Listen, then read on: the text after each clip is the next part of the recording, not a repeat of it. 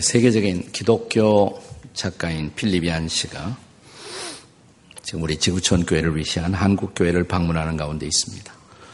분당 성전에서는 얀 씨가 설교하는데 난 다 글로 갈 줄 알았는데 왜 일로 왔는지 모르겠어요. 지난 금요일 필그림 하우스에서 한국 교회 리더들과 함께하는 6시간을 가졌습니다. 참 귀한 시간이었습니다. 그분이 쓰신 베스트셀러 저작 가운데 교회, 나의 고민, 나의 사랑이라는 책이 있습니다. 교회, 나의 고민, 나의 사랑. 아마 제목을 듣자마자 여러분의 마음 속에도 내가 지금 그래 이런 느낌을 갖는 분들이 있으리라고 생각이 됩니다. 본래 이 책의 원제는 Church Why Bother? 교회 뭐가 문제거리야? 뭐 이런 뜻으로 뭐 될 수도 있겠습니다. 이 책의 서문에서 필리비안 씨는 한국 교회 독자들에게 이런 마음을 나누고 있습니다. 전 세계적인 규모와 역동성을 자랑하는 한국 교회 이와 같은 책이 과연 필요할까 의아해하는 분들이 분명히 있을 것입니다. 하지만 제가 보기에 유럽이나 미국의 경우 못지않게 한국에도 교회에 대한 회의에 빠져 있는 젊은이들이 많은 것 같습니다. 굳이 교회라는 조직에 소속될 필요가 있을까? 종교 없이도 영적인 삶은 살 수 있는 것이 아닌가? 기독교에서 하나님만 만나면 됐지. 굳이 꼴보기 싫은 다른 그리스도인들과 관계를 맺어야 하나? 이 책에서 필리비안 씨는 자신도 한때 교회에 실망하여 교회를 떠난 적이 있었다고 고백합니다. 그러면서도 다시 교회로 돌아와 교회는 이제 자신의 삶의 절대적인 한 부분이 되어 교회는 새롭게 나의 사랑이 되었다라고 고백하고 있습니다. 그리고 이 책에서 그는 교회에 대해서 존재하는 많은 비유 가운데 가장 따뜻한 비유가 있다면 그것이 바로 집 혹은 가정이라고 고백합니다. 그는 다시 교회로 돌아오면서 시인 로버트 프로스트의 말을 생각했다고 합니다. 프로스트가 쓴 시 가운데 가정을 그는 이렇게 말했습니다. 내가 거기로 가야 할 때 식구들이 나를 기꺼이 받아주어야 하는 곳. 그렇게 교회는 나를 다시 받아주었다라고 고백합니다.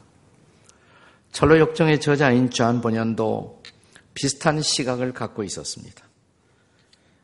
그는 주인공 순례자 크리스찬의 고난의 순례 여정을 계속 묘사하다가 이 순례자가 순례길에서 새로운 힘과 안식을 얻는 장소로서 아름다운 집을 설정합니다.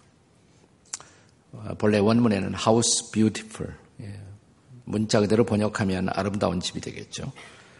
우리말 번역에는 미궁 이렇게 번역한 것도 많이 있어요. 이 집이 비교적 큰 집이기 때문에, 큰 집이기 때문에 궁전 같은 아름다운 집, 미궁, 아름다운 궁전.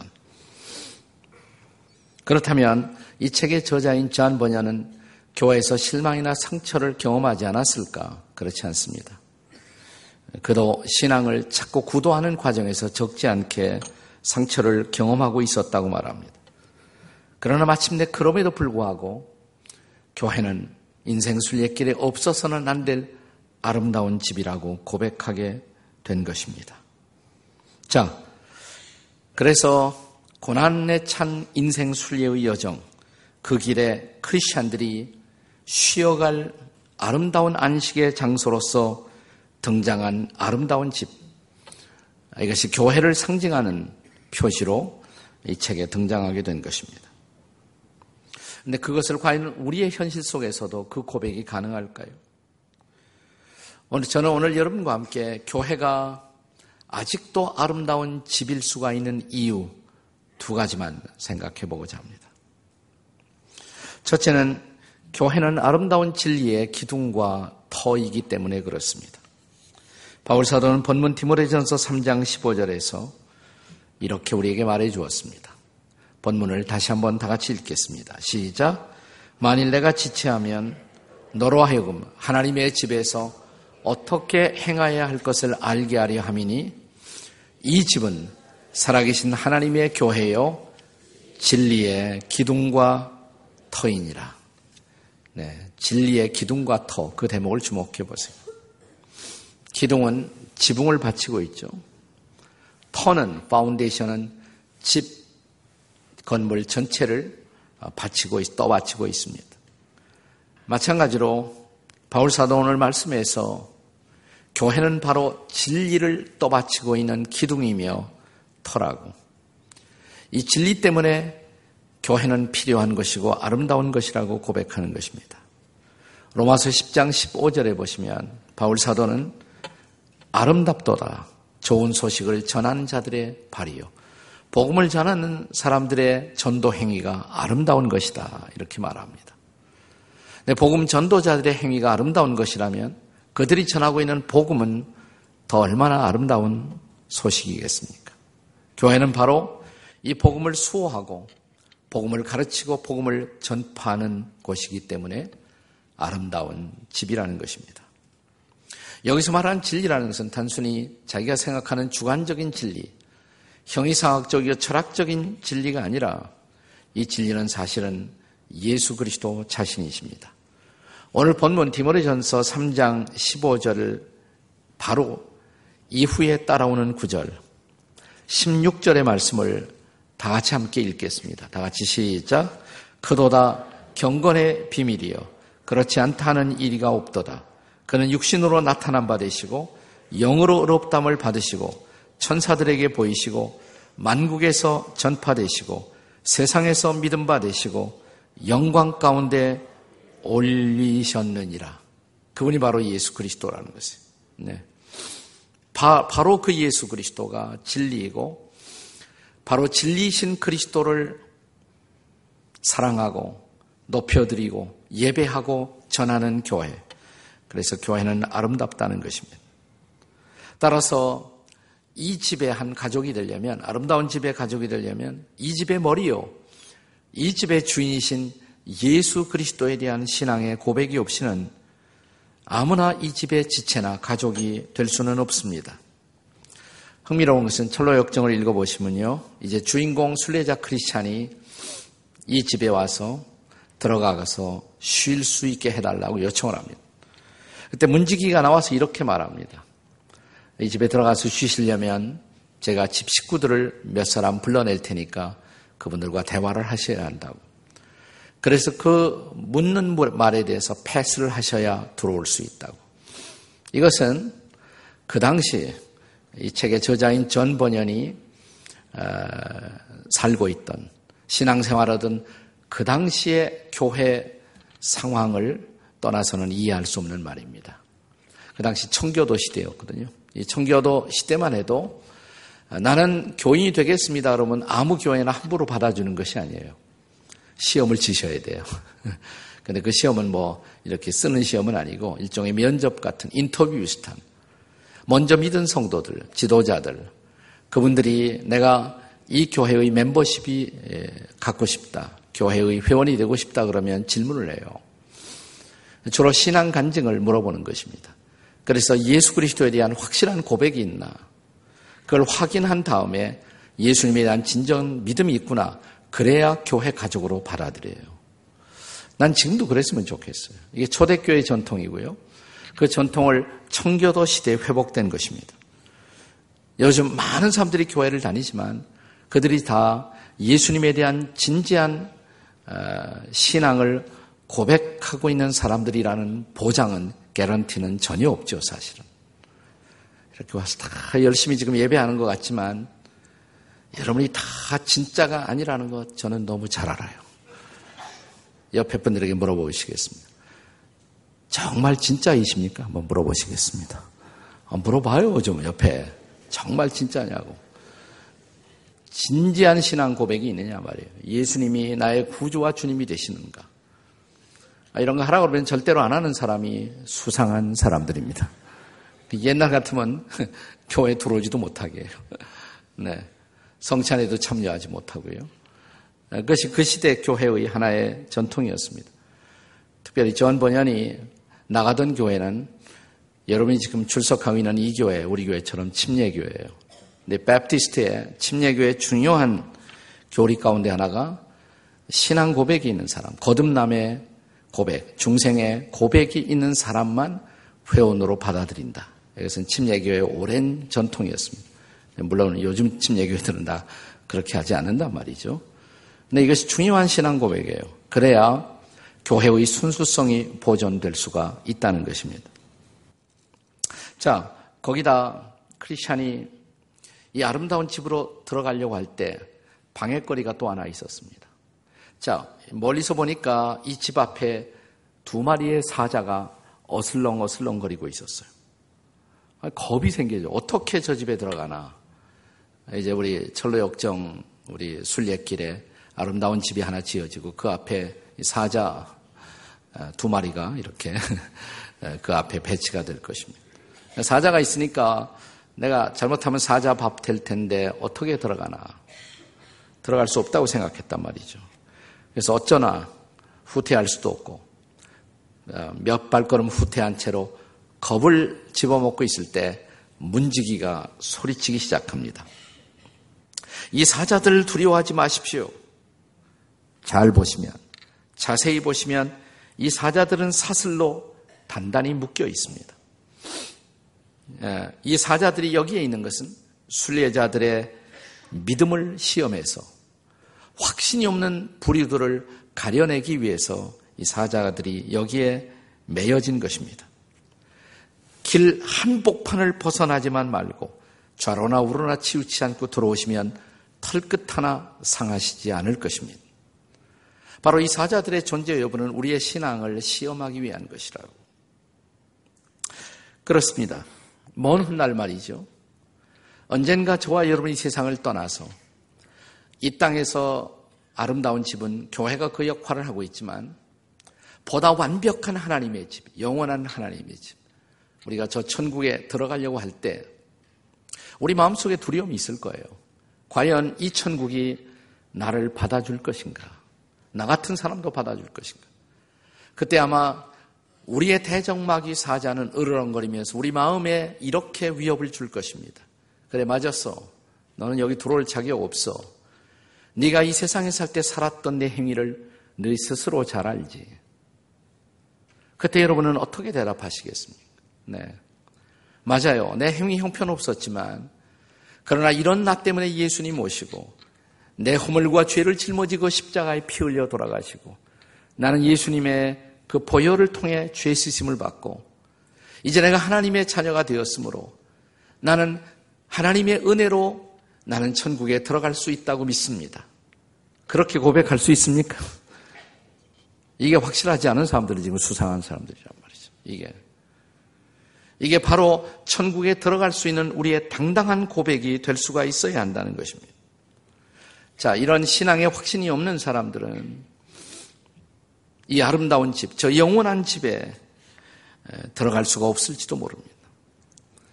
오직 어떤 사람들이 예수님이 그리스도라는 확신, 그리고 그 예수 그리스도가 이제 인격적으로 나의 구주와 주님이 되셨으므로 그분은 나의 구원, 그분은 나의 영생임을 확신하는 사람들만이 이 아름다운 영원한 집으로 들어갈 수가 있다는 것입니다.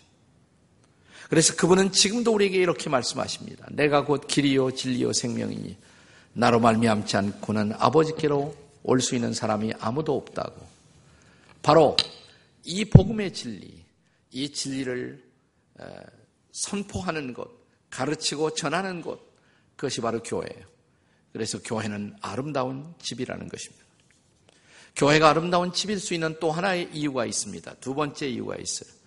교회는 아름다운 교제의 공동체이기 때문에 그렇습니다. 아름다운 교제의 공동체. 자, 철로 역정에 보면 이제 이 아름다운 집에서 들어가서 이제 순례자 크리스찬이 만나는 성도들이 있습니다. 그들의 이름이 뭐냐면 우선 신중, 네, discretion, 신중. 근데 신중이라는 이름을 가진 제가 과거에 섬기던 교회 집사님이 한 분 계셨어요. 참 고생을 많이 하셨습니다. 신중은 좋은데 성이 좀 안 좋아갖고 임신 중이셨습니다. 1년 365날 그분은 항상 임신 중이십니다. 이름을 잘 지어야 돼요. 우리 자식들 이름을 잘 지어야 돼요. 네. 신중, 그 다음에 분별, prudence, 경건, piety, 자선, charity, 뭐 이런 어, 자매들이 나와서 순례자 크리스찬을 환영하는 거예요. 번연은 그가 이 아름다운 집에 들어가서 만나는 이들을 가리켜서 아름다운 숙녀라고 기록합니다. Beautiful damsel이라는 그런 단어를 썼어요. 아름다운 숙녀들, 아름다운 사람들, 아름다운 백성들을 만났습니다. 이 집에서 이 아름다운 사람들과 어울려 그는 이제 아름다운 교제를 누리게 되는 것입니다. 그리고 이들은 이야기 꽃을 피웁니다. 그 이야기의 핵심은 지금까지 이 고난의 순례길을 걸어오면서 겪었던 모든 이야기로 꽃을 피웁니다. 한마디로 말하면 내가 어떻게 좁은 문을 통과했고 어떻게 십자가 언덕을 통과했으며 어떻게 여기까지 왔는지 그게 바로 신앙 간증이에요. 그 신앙 간증이죠. 고백입니다. 자, 초대교회나 청교도 시대의 그리스도인들은 만나서 서로 모르는 두 사람이 교회 안에서 이제 교제를 시작한다 그러면 먼저 신앙 간증으로 시작했습니다. 예외 없이 그렇게 했어요. 신앙 간증으로 교제를 시작합니다. 그래서 상대방이 정말 주님의 사람인 것을 확인한 다음에 그들은 마음을 깊이 나누면서 더 깊은 교제 속으로 들어가는 것입니다. 이 간증이 없이는 어떤 신자도 그 교회 정회원으로 영입되지 않았고 더군다나 성찬에 참여할 수 있는 권리가 주어지지 않았던 것입니다. 자, 초대교회가 그랬고 청교도 시대에도 이 전통은 견고하게 실천되고 있었습니다. 저는 사실 지금도 그렇게 한다면 교인들의 숫자는 팍 줄일지 몰라요. 나 교회는 훨씬 더 순결해질지 모른다. 뭐 이런 생각을 할 때가 있습니다. 자, 이런 간증을 나눈 후에 철로 역정에 보면 이제 식탁이 펼쳐집니다.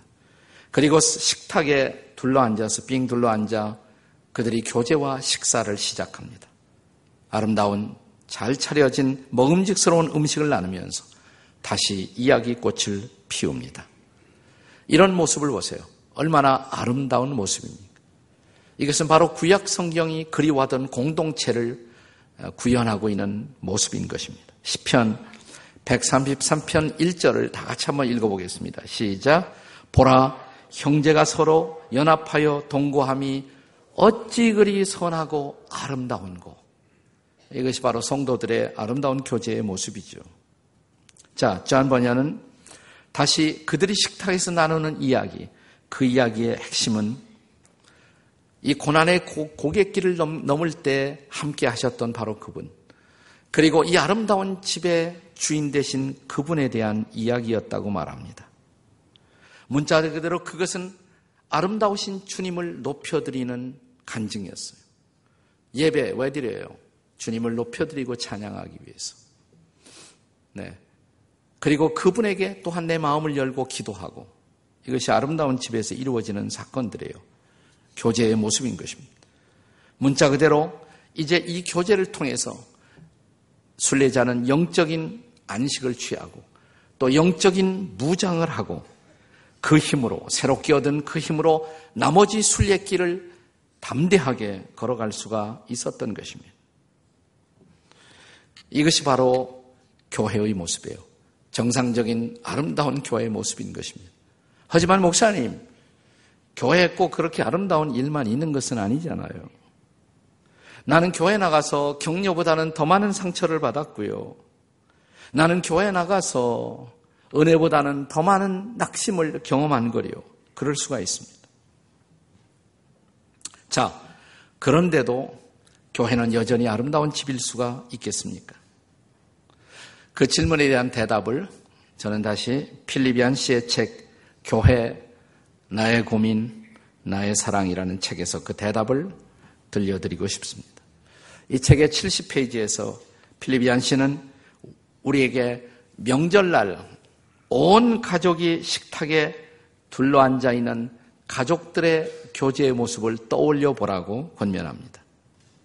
거기에는 똑똑한 식구도 있고 좀 아둔한 식구도 있고 못생긴 사람도 있고 잘생긴 사람도 있고 성공자도 있고 실패자도 있고 건강한 가족도 있고 병든 가족도 있고 그 중에는 내 마음을 아프고 찌르고 나를 힘들게 하는 식구들도 있고 그래도 그래도 그들은 여전히 내 가족이 아니냐고 묻습니다. 그는 건강한 가정이란 뭘까? 건강한 가정은 강한 식구들을 끌어내지 않으면서 동시에 약한 식구들을 세워줄 수 있는 가정. 그것이 건강한 가정의 모습이 아니겠느냐고 우리에게 묻습니다. 다시 필립 얀시의 책의 한 대목을 읽어보도록 하겠습니다. 이렇게 그는 쓰고 있습니다. 인간의 모든 제도 중에 유일하게 선택권이 없는 것, 그것이 바로 가족이다. 출생 자체로 이미 한 식구가 되기 때문이다. 선택해서 식구가 되는 거 아니잖아요. 그렇게 된 거예요, 그냥. 그러다 보니 우리는 이상하고 특이하고 별난 사람들과 본의 아니게 하나로 묶이게 된다. 그리고 교회는 본의 아니게 한 걸음 더 나아가기를 요청한다. 다 같이 우리가 예수 그리스도 안에 있다는 사실 하나 때문에 이상하고 이 별난 사람들과 하나가 되라고 가족이 되라고 하는 것이다. 내 경험상 그런 공동체는 이 지상에 어떤 기간도 없고 다만 가정 그리고 가족뿐일 것이다. 그러나 이것이야말로 영적 공동체의 진정한 모습이다. 헨리나웨는 이런 영적 공동체를 정의하면서 가장 함께 더불어 살기 싫은 사람들이 그럼에도 불구하고 반드시 함께 살아야 하는 곳. 그것이 바로 공동체라고 말합니다. 아니, 그렇게 함께 하고 싶지 않은 사람들과 꼭 함께 그곳에서 하나님을 예배하고 그럴 필요가 있습니까? 근데 우리 교회는 참 편리해요. 네. 저쪽에서 상처받고 힘들면 이쪽으로 오면 되거든요. 분당에서 상처받으면 수지로 가고 수지에서 상처받으면 분당으로 오고 분당 수지 양쪽에서 다 상처를 받으면 경기대로 오면 돼요. 네. 네. 내가 싫어하는 꼴보기 싫은 사람들이 일부 예배에 참석하면 나는 2부로 가면 돼요. 요즘은 참 편리해졌어요. 네. 근데 작은 교회에서 예배가 하나밖에 없을 때 그 싫은 사람들과 날마다 얼굴을 맞대고 예배를 드려야 한다는 것. 하긴 그것도 쉬운 일은 아닐 것입니다. 자, 그러나 얀 씨는 다시 우리에게 이렇게 말합니다. 이런 다양한 연약한 약점을 가진 지체들이 그런데 함께 모여 거기서 용서를 배우고 거기서 사랑을 배우며 바로 그 가운데서 우리를 구원하신 하나님의 영광을 선포하는 공동체. 그것이 바로 교회라고. 이것이야말로 교회의 진정한 아름다움이 아니겠느냐고. 그러면서 얀 씨는 이 책의 거의 마지막에 매우 감동적인 한 이야기를 들려줍니다. 지난 금요일 필그리 마우스에서 우리가 한 120명의 어, 한국교회 중요한 리더들을 초청하고 얀 씨와 함께 시간을 보내는데 거기서 그분이 이 얘기를 하시더라고요. 똑같은 얘기를 하셨습니다. 미국 콜로라도 주에 이분이 살고 있는데 자기가 살고 있는 산골 마을 거기에 고등학교가 중고등학교가 딱 하나 있다고 합니다. Evergreen High School이라는 학교가 있는데 그 마을에 아니 그 학교에 그 마을에서 들을 수 있는 유일한 오케스트라 어, 팀이 그 학교 안에 있었다고 그래요. 어느 날 온 마을에 홍보가 되었습니다. 이 학교 학생들이 오케스트라 팀이 베토벤의 제9번 심포니 교향악을 연주한다고. 그래서 필립 얀 씨도 아, 이 학생들이 과연 그 곡을 연주해 낼 것인가 예, 호기심을 갖고 이제 마을 사람 모두와 함께 참여를 했습니다. 그리고 이 학생들의 오케스트라 연주는 그 들으면서 내내 얀 씨는 생각하기를 야 아무래도 곡을 잘못 선택했다. 하필이면 이렇게 어려운 곡을 선택한 자기가 기대했던 그 수준에 훨씬 못 미치는 연주여서 굉장히 마음의 실망이 많이 되었다고 그래요. 근데 실망 계속 하려고 하다가 갑자기 자기 마음 속에서 그러면 이 학생들이 이 베토벤 심포니 나이를 연주한 것 자체가 무의미하다고 말할 수가 있을까? 사실상 이 시골 마을에 살고 있는 사람들이 이런 베토니 심포니 나인을 비록 수준에 이르진 못했지만 비슷하게라도 들을 수 있는 유일한 기회를 이 학생들이 우리에게 제공하고 있지 않은가 말이죠. 그러면 그 나름대로 그것은 의미가 있지 않은가라는 생각이 밀려왔다고 그래요. 그러면서 얀 씨는 이렇게 우리에게 도전했습니다. 오늘날 이 땅의 교회들이 과연 주님이 우리에게 기대하시는 그 수준에 미치고 있을까요? 네. 훨씬 주님의 기대에 미치지 못하고 있는 우리들의 모습을 보란 말이죠. 네. 얼마나 실망하고 얼마나 좌절하게 만드는 교회에서 일어나는 수많은 사건들. 그럼에도 불구하고 주님은 이 형편없는 사람들이 모인 공동체 안에서 예수 그리스도의 복음의 심포니를, 복음의 교향악을 연주하라는 놀라운 소명을 주셨다고. 비록 주님이 기대하시는 그만큼의 소리를 내지 못하지만, 그만큼의 아름다운 연주를 하지 못하지만, 그래도 이 교회마저 없다면 복음을 들을 수 없는 사람들이 어디에서 예수 그리스도의 구원의 복음의 메시지를 들을 수가 있겠느냐고. 도전이 되지 않습니까? 아마 우리가 만든 교회라는 이 교향악단, 이 교향악단에서 우리 한 사람 한 사람이 하나의 악기가 되어 함께 우리는 하나님을 향한 찬양의 음악을 연주하고 있는 것입니다. 우리 중에 어, 어떤 사람은 더러는 고장난 악기일 것이며 우리 중에 어떤 사람은 제 소리를 내지 못하는 변질된 악기일 수도 있습니다. 그럼에도 불구하고 주님이 이렇게 말씀하시는 모습을 상상해 보세요.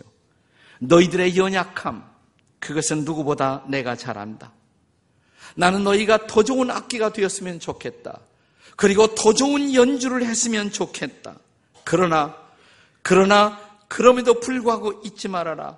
너희는 복음의 소리를 이 세상에서 내야 할 유일한 공동체라는 것을.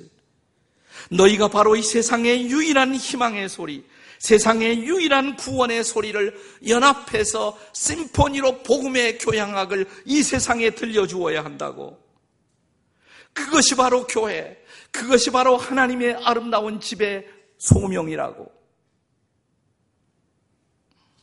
사랑하는 여러분, 그렇다면 부족하고 연약한 자격 미달의 공동체에 속한 우리들을 통해서 이 가을철에도 복음을 들어야 할 이웃들에게 우리가 복음을 들려주어야 마땅하지 않겠습니까? 그래서 우리가 블레싱 축제를 하는 거예요. 1년에 한 번씩 그냥 형식적으로 행사하는 거 아니에요. 여러분들이 전도하기 쉽도록 교회가 강사를 초청하고 찬양하는 사람들도 초청하고 그래서 쉽게 여러분의 사랑하는 가족, 친지, 이웃들을 모시고 와서 그들에게 이 복음의 소리를 좀 들려주려고. 이것이 블레싱 축제를 하는 이유인 것입니다. 금년에도 그냥 지나갈 거예요? VIP가 작정되셨습니까? 그래. 내 친구에게 이번에 한번 꼭 와서 복음을 들려주고 싶어. 내 가족들에게, 내 이웃들에게. 그렇다면 사랑하는 여러분, 우리 모두 부족한 인생들이지만, 우리 모두 연약한 지체들이지만, 그러나 우리 모두가 힘을 합하여 만드는 축제, 이 축제의 마당을 통해서 이루어지는 아름다운 복음의 연주. 이 연주를 통해서 예수님이 우리의 소망이시고 예수님이 우리의 구원이심을 다시 한번 드러내는 아름다운 가을 마당이 되시기를 주님의 이름으로 축원합니다.